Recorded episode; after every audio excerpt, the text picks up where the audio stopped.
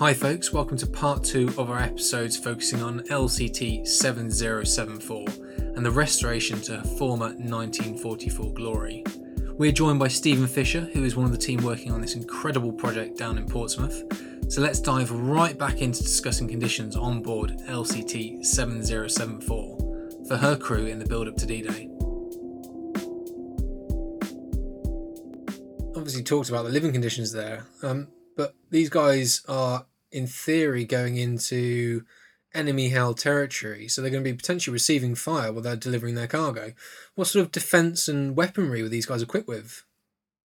Not a huge amount. The wheelhouse itself was armoured, um, obviously because that's the, the most important part of the vessel and the most exposed bit, being the only upstanding section of the vessel. Um, there was light armour around the bow just to protect the, the ramps. Um, but in the main, very little uh, because, as I said, these are such functional craft that um, in many ways damage to the, the upper hull isn't going to be significant. It's only if you get damage below the waterline that it would be a problem um, because, like I said, they're just floating tank decks. Uh, their armament was also fairly minor. There were two Oerlikon 20 millimeter guns at the back on the wheelhouse for anti aircraft defense. Um, there was also on the bow uh, a very interesting weapon called the uh, uh, Fast Aerial Mine, or FAM for short, which basically was a projectile that was fired up a tube into the air, uh, towing behind it a long length of cable. The idea of this was if an aircraft made an attack, strafing attack on your landing craft, you would fire these fast aerial mines into the air. The long cable would be caught by the wing of the aircraft. Uh, and then attached to the end of this cable was an explosive charge. And as the cable slid along the wing, the charge would come into contact with the wing, detonate, and blow the wing off of the, the aircraft. And there were two of these on 7074's bow. And in fact, on almost all landing craft that you see at D Day, they have these fast aerial mine firing apparatus attached. Uh, there are some records of them being used, but I don't know how successful they were. There is some wartime uh, literature, which, you know, if it was German, we would call it propaganda, um, that suggests entire squadrons of aircraft were brought down with this invention, but I suspect that's a slight exaggeration.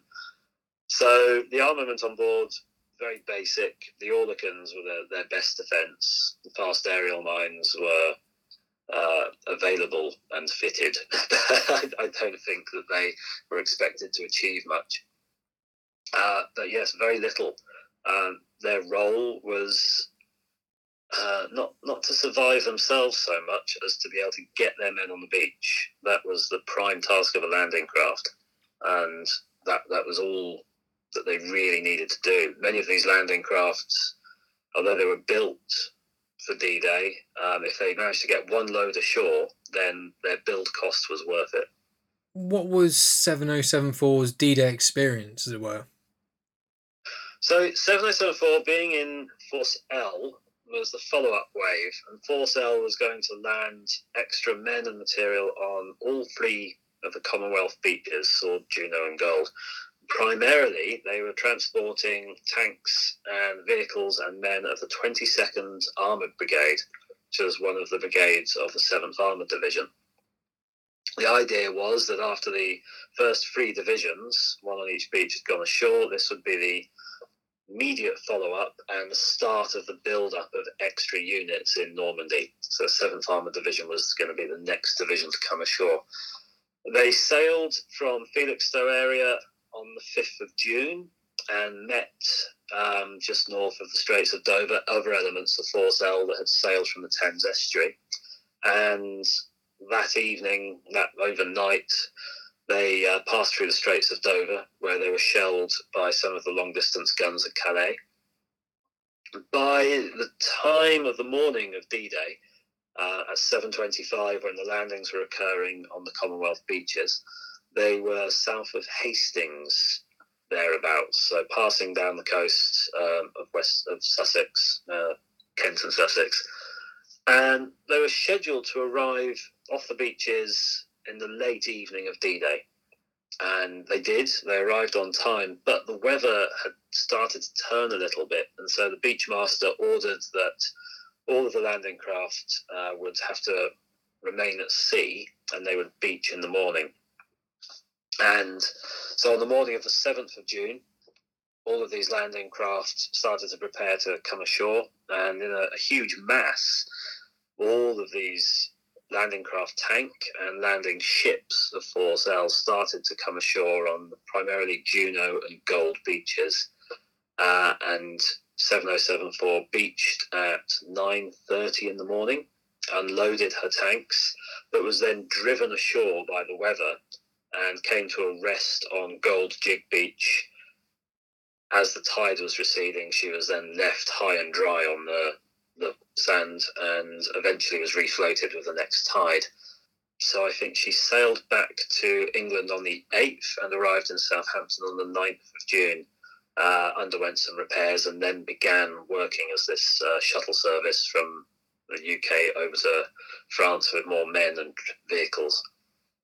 You've done some incredible research into those that served and obviously those vehicles that departed from the LCT on D plus one. Um, if we sort of have a look at the crew first. It's been very difficult to learn anything more about the crew, unfortunately. We know the names of the two officers.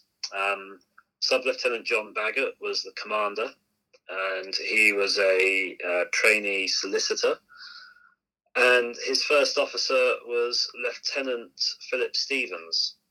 And those are the only names of the crew that we have. Now, the trouble is, um, unlike other uh, service records for destroyers or battleships, um, where service would be recorded in the name of the ship, for landing craft, crew were assigned to a a shore establishment. And the actual identity of the landing craft that they were assigned to is very, very rarely recorded. So, as yet, we still haven't been able to trace the names of any of the uh, crew of 7074, none of the, the enlisted men, just the two officers. And we would love to be able to find out the names of some of the crew who are on board. Um, but yeah, it's a bit of a dead end there, and it's not easy to find out. So, if anyone is able to shed any light on the names of people who were on board, we would certainly love to hear from them. So, what sort of age would these officers have been? Um, as we understand it, Sub Lieutenant John Baggott, the commander, was only 20 years old. Um, so he was a naval volunteer in the Royal Navy Volunteer Reserve. But yes, obviously as at the, the start of his career, obviously promoted from midshipman to sub lieutenant. Um, but yeah, very young. With the crew, we can't be certain. Usually, the coxswain tended to be someone who'd served at sea for a fair bit longer, so they might be a little bit older. Uh, the ratings might easily have been uh, newly recruited into the Royal Navy as well. We just don't know. But certainly in the case of the two officers, uh, they were very young, and yes, probably this was Baggott's first command. And what a start! I imagine it would have been D-Day as your first operation. Yes. Um, well, to to be involved in that so early on, having not had the opportunity to practice for more than a couple of weeks, and not having the experience of other actual amphibious operations, then yes, I can imagine it was uh, quite daunting for a 20 year old. I know it's certainly not something I could have done at 20. Would he have had much support being part of a flotilla? What sort of size of uh, number of LCTs are we talking that makes up a flotilla? Uh, so the flotilla had eight landing craft in, and the 17th LCT flotilla was part of two flotillas that made up H Squadron. And there were two squadrons of landing craft tank in uh, Force L. And some of those flotillas and squadrons were slightly larger. V Squadron, the other squadron, had three flotillas in it. Um, all told, there were just under 50 landing craft tank in Force L, and they sailed in two groups um, for different beaches. So there were a lot of vessels all around that would have been quite easy to to know where you were going from the size of these vast fleets that were descending south. Um, landing craft tank, of course, most of them didn't have wireless. They only signaled through flag uh, or semaphore um, or, or Morse code. And so, yeah, they would have regularly been taking orders from the flotilla commander, who would have had the the flotilla's wireless, uh, and basically their job was to to follow the leader. So, yeah, in that sense, the the task of getting down to D-Day was straightforward. They would have followed channels and followed their their navigating vessels that would have led them in the right direction. But nonetheless, with a crew of 12 men and a cargo of 10 tanks uh, who were relying on you to get you to Normandy, that would be quite a daunting endeavour. You recently showed me some quite incredible photographs, which you managed to unearth during your extensive research, obviously, into LCT 7074's history. Um, I mean, there's quite an incredible story you've unearthed here. Can you tell us a little bit more about these and how you came across them and the incredible direct connection you've discovered that this naval craft has with one of the Third Reich's most famous tank aces, Michael Wittmann. Yeah, it's been quite an interesting um, discovery. That so it all comes down to uh, a nefarious identification number that was given to every landing craft for D-Day, and this is called the Landing Table Index Number. So obviously, every landing craft has its pennant number, uh, 7074. But for D-Day, uh, all of the infantry and vehicles that were going ashore needed to go ashore in a set order. Uh, so obviously, most people are familiar with the, the pattern of D-Day. First, the DD tanks go ashore, and then the armored vehicle Royal Engineers, Hobart's Funnies, then the infantry, and then follow up tanks, and then more infantry. So, to work out the order in which that happened, landing tables were drawn up. And to make sure that everyone landed in the right order, these landing tables all had individual numbers, hence the landing table index number. So basically, each uh, all of the units were organized into loads for their landing craft, and then those landing craft have to beach in the correct numerical order. So, to make sure that everyone gets on the right landing craft at embarkation in the United Kingdom, those landing table index numbers were also assigned to the vessels. So, once you get to your point of embarkation, all you have to do is look for the landing craft that has your landing table index number on it. And this has the added benefit that if a landing craft that had been assigned a particular role broke down, then they didn't have to worry too much. They could just replace the landing craft and switch the landing table index number to that new landing craft. So the army would be none the wiser because they would just be looking for that code number, the landing table index number displayed on the ship. So landing table index numbers uh, can be difficult to research because there is no master list of what landing craft carried what landing table index number. Um, but I was quite lucky during the early stages of my research to, to find a reference to 7074's landing number. And that then revealed a number of photographs of her on the beach. And from different angles, we were able to ascertain that this vessel with this landing table index number was definitely 7074. In some shots, you could see the pennant number, and in other shots, you could see the landing table index number. So, uh, knowing that landing table index number, it was a case really of trying to research vessel, uh, sorry, vehicles of the Seventh Armored Division and their route through Normandy, and try and find a connection to those landing table index numbers.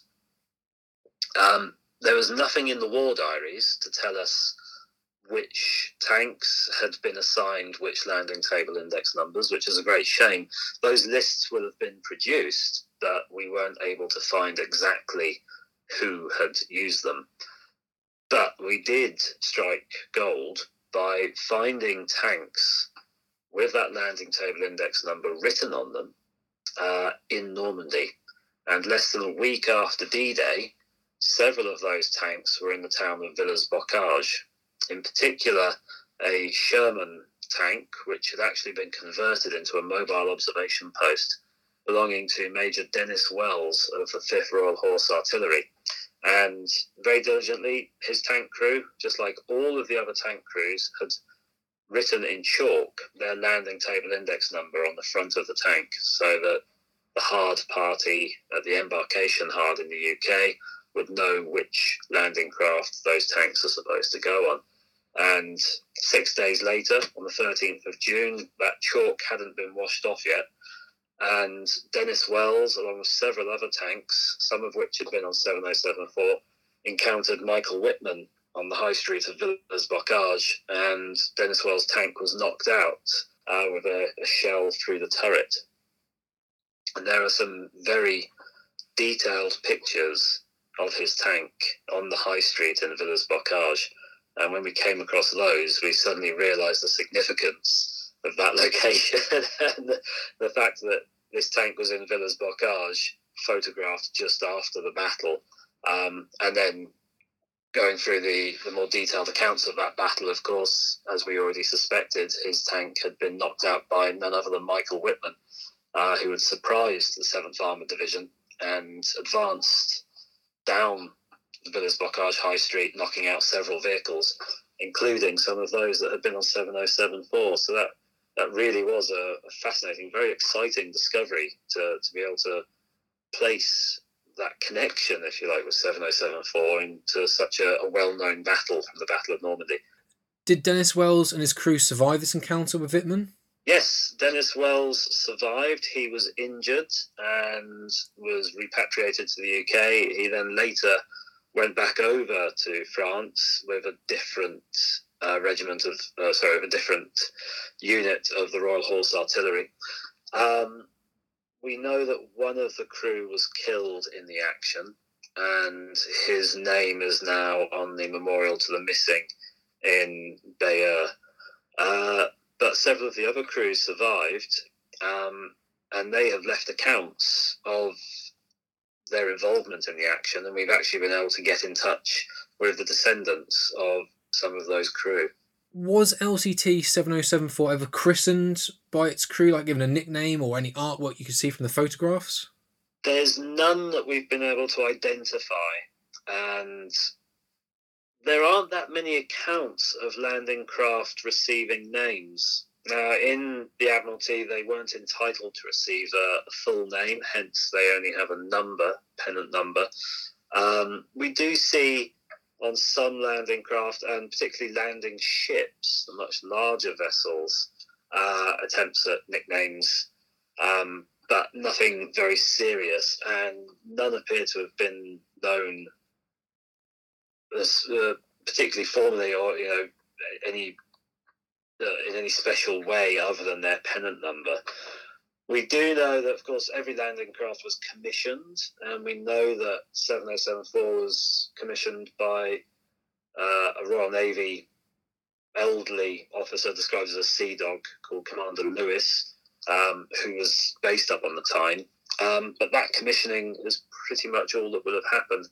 Again, because it was such a rushed job, there was no time for the crew to build any sort of familiarity with their landing craft. And uh, yeah, as far as we know, and from the photos that we have, there's there's nothing especially unique except uh, there is some Latin inscriptions uh, on the bridge, which we think might have been put there by the commander John Baggott.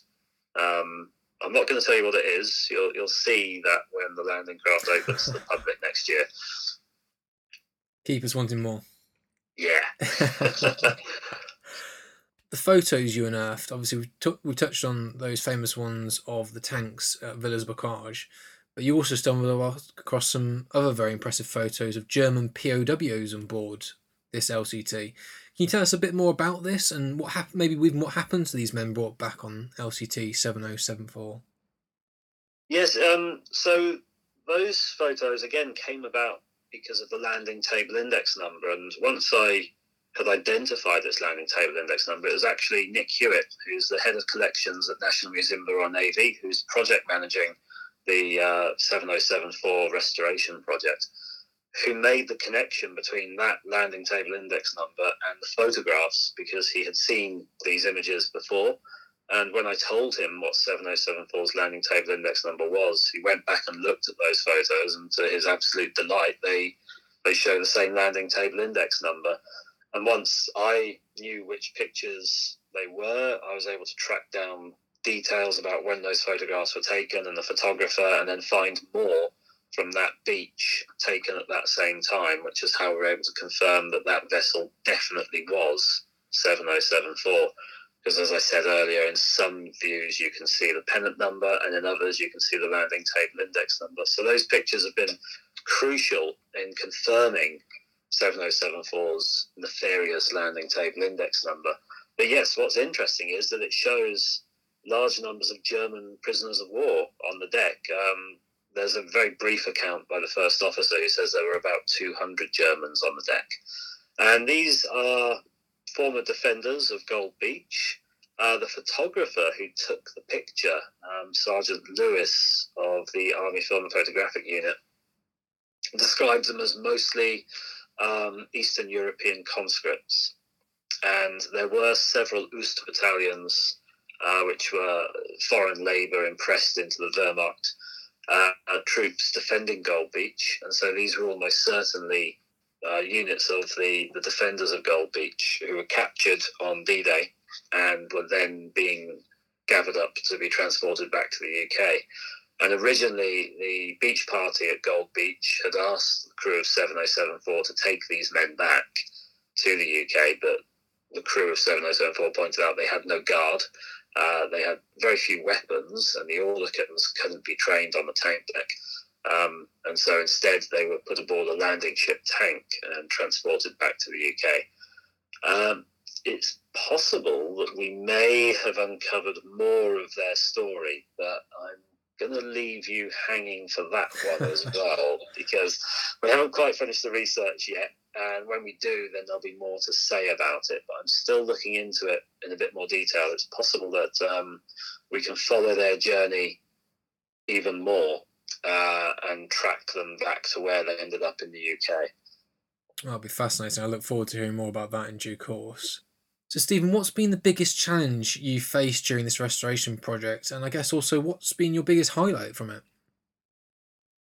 Ooh, my biggest highlight, I think, has been being the archaeologist on board. Now, before the ultra high pressure water jetting could be carried out, there was a long period where I was the only person visiting 7074 in the ship hall, and I pretty much had the vessel to myself for several months. In fact, um, I was visiting as regularly as I could to record different aspects of the ship before the restoration began. And that was really very enjoyable, very special time just uh, to be on this ship all day, recording different elements of her, finding little details and working out her previous arrangements where hatches have been, where portholes have been, and establishing the chronology of her, her change. And pretty much having the vessel to myself just for that short time was was uh, a great highlight. Um, at the same time, making discoveries in the archives that have uh, added to her story has been a great highlight as well. Identifying the landing table index number and what that led on to, the photographs of her on the beach, and then discovery of uh, Dennis Wells' tank and the connection with Michael Wittmann. When I made that connection, it was. Uh, uh, I, won't deny it was very exciting. I enjoy research, and so making a connection like that was uh, was absolutely great. Um, the biggest challenges, ooh, I don't know. The whole project is is challenging. This is a very large vessel. Um, it's unique, and there's there's a lot still to learn. So for the entire team that's involved, this is a big challenge. Um, but I don't know what my personal biggest challenge has been, um, other than I suppose writing up all of the reports is quite a challenge because there's so much information to try and put down um, and make it make sense. Uh, and yes, I, I, admit I have struggled with writing the reports sometimes, and um, I write everything down and then I go back and reread it, and I think, oh crikey, this doesn't make any sense at all, even though I know what I'm talking about. So at the moment, the archaeological report stands at uh, 17,500 words, and the next version will be coming out next month. Um, and the word count's only going to increase. so, so, so, some, some light reading there. Yes. Very dry archaeological narrative that I try and I try and improve every once in a while with some uh, some more interesting detail. Um, but yes, I suppose getting all of that down in a way that will make sense for future archives, because one of the important things about restoration of a vessel is making sure that there is a comprehensive archive of of everything that's been done to the vessel for future uh, custodians of it. Um, so it's, it's important to get this record correct, which means I've got to make sure it not only makes sense, but is completely accurate and details exactly what our understanding of the vessel has been from the archaeology and historic records, um, and why we took the steps we did in the, the various elements of the restoration. So that is quite a challenge in itself to get that right, and it's quite a responsibility because the hope is that this vessel is going to be around for a very, very long time, and future generations of people will be caring for her in a couple of decades' time, and so these documents that myself and others are producing to do with different elements of the restoration need to be able to provide that information to make sure that she can be cared for in the long term. You mentioned obviously Nick Hewitt, part of the team. Uh, how big is the team out of interest?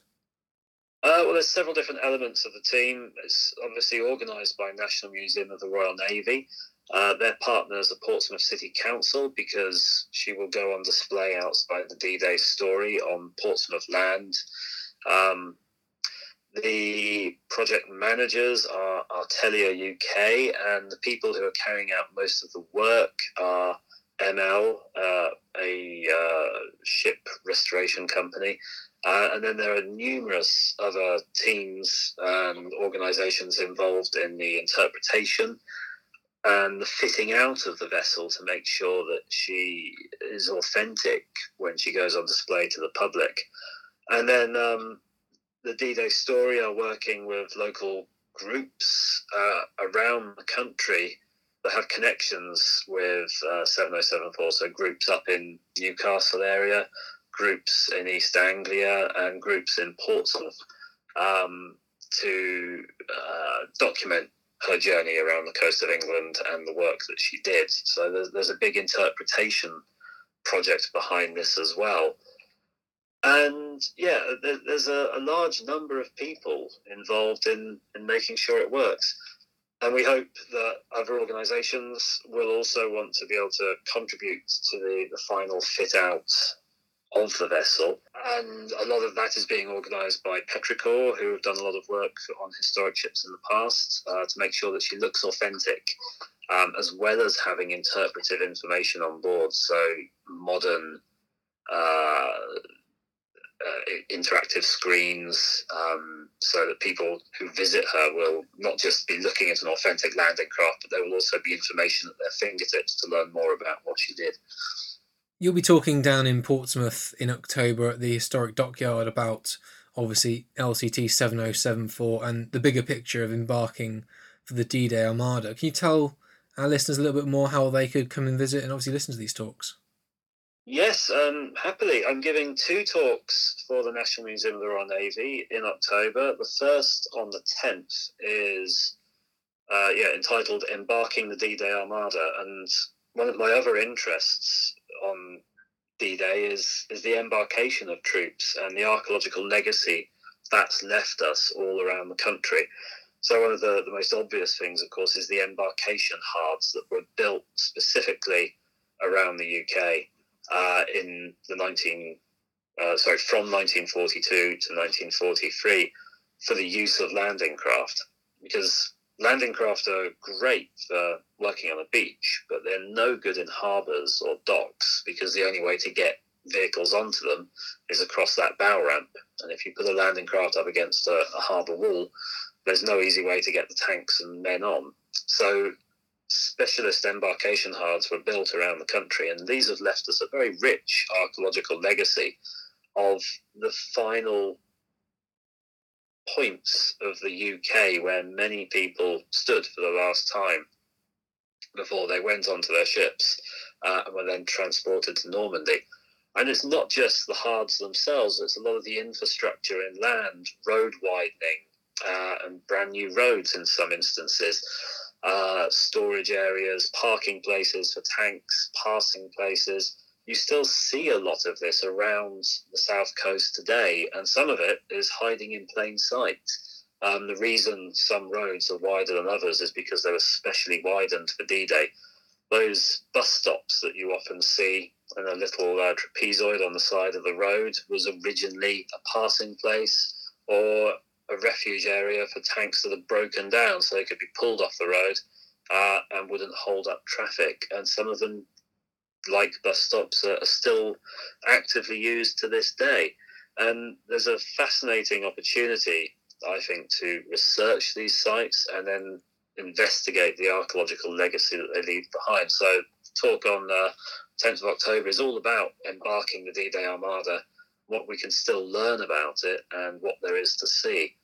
And then on 24th of October, I'm talking about landing craft and the evolution of the landing craft from its earliest days uh, right through to the end of the war. And of course, it's important to remember that landing craft didn't just see service at D Day, but they, they saw service in every theatre of war. And they came in all different types and shapes and sizes and there's there's more uh, stories to be told about them. And whilst 7074 we're restoring a particular vessel, her story is indicative of all of the landing craft that served in the Second World War. And um, yeah, I'll, I'll expand a little bit about the different types of landing craft and some of the different stories they have. We can find out more about this on the Historic Dockyard website or check out the link in the podcast description below. So, Stephen, you're also uh, potentially doing some guided walks of these embarkation points as well, aren't you? That's right. So, on the 27th of October, I'm leading a guided walk for the Council of British Archaeology uh, for the Wessex branch down at Lepe Country Park in the New Forest. And that's a chance to have a look at embarkation hard Q2, which is where a lot of the tanks that landed on Gold Beach on D Day sailed from. And there's also immediately adjacent to that embarkation hard one of the construction areas for Phoenix caissons at Mulberry Harbour. So if anyone's interested in looking at some concrete and learning about how that concrete contributed to D-Day, then they're very welcome to join us. Just Google Council for British Archaeology Wessex and find their events page and book on to uh, New Light on Lepe. So thanks very much for joining us, Stephen. I've really appreciated uh, you taking the time to do that. It's been absolutely enthralling. I, mean, I can't wait to hear more about potentially what else you unearth with the German POW story. I think that'll be fascinating to hear. Um, you have to keep us posted on that one. Mm-hmm. Well, thank you very much for having me. It's uh, always a pleasure to talk about landing craft. It's one of my passions, and yeah, um, 7074 is, is definitely worth talking about and learning about. So yeah, I'll be happy to update you as and when uh, more information comes to light.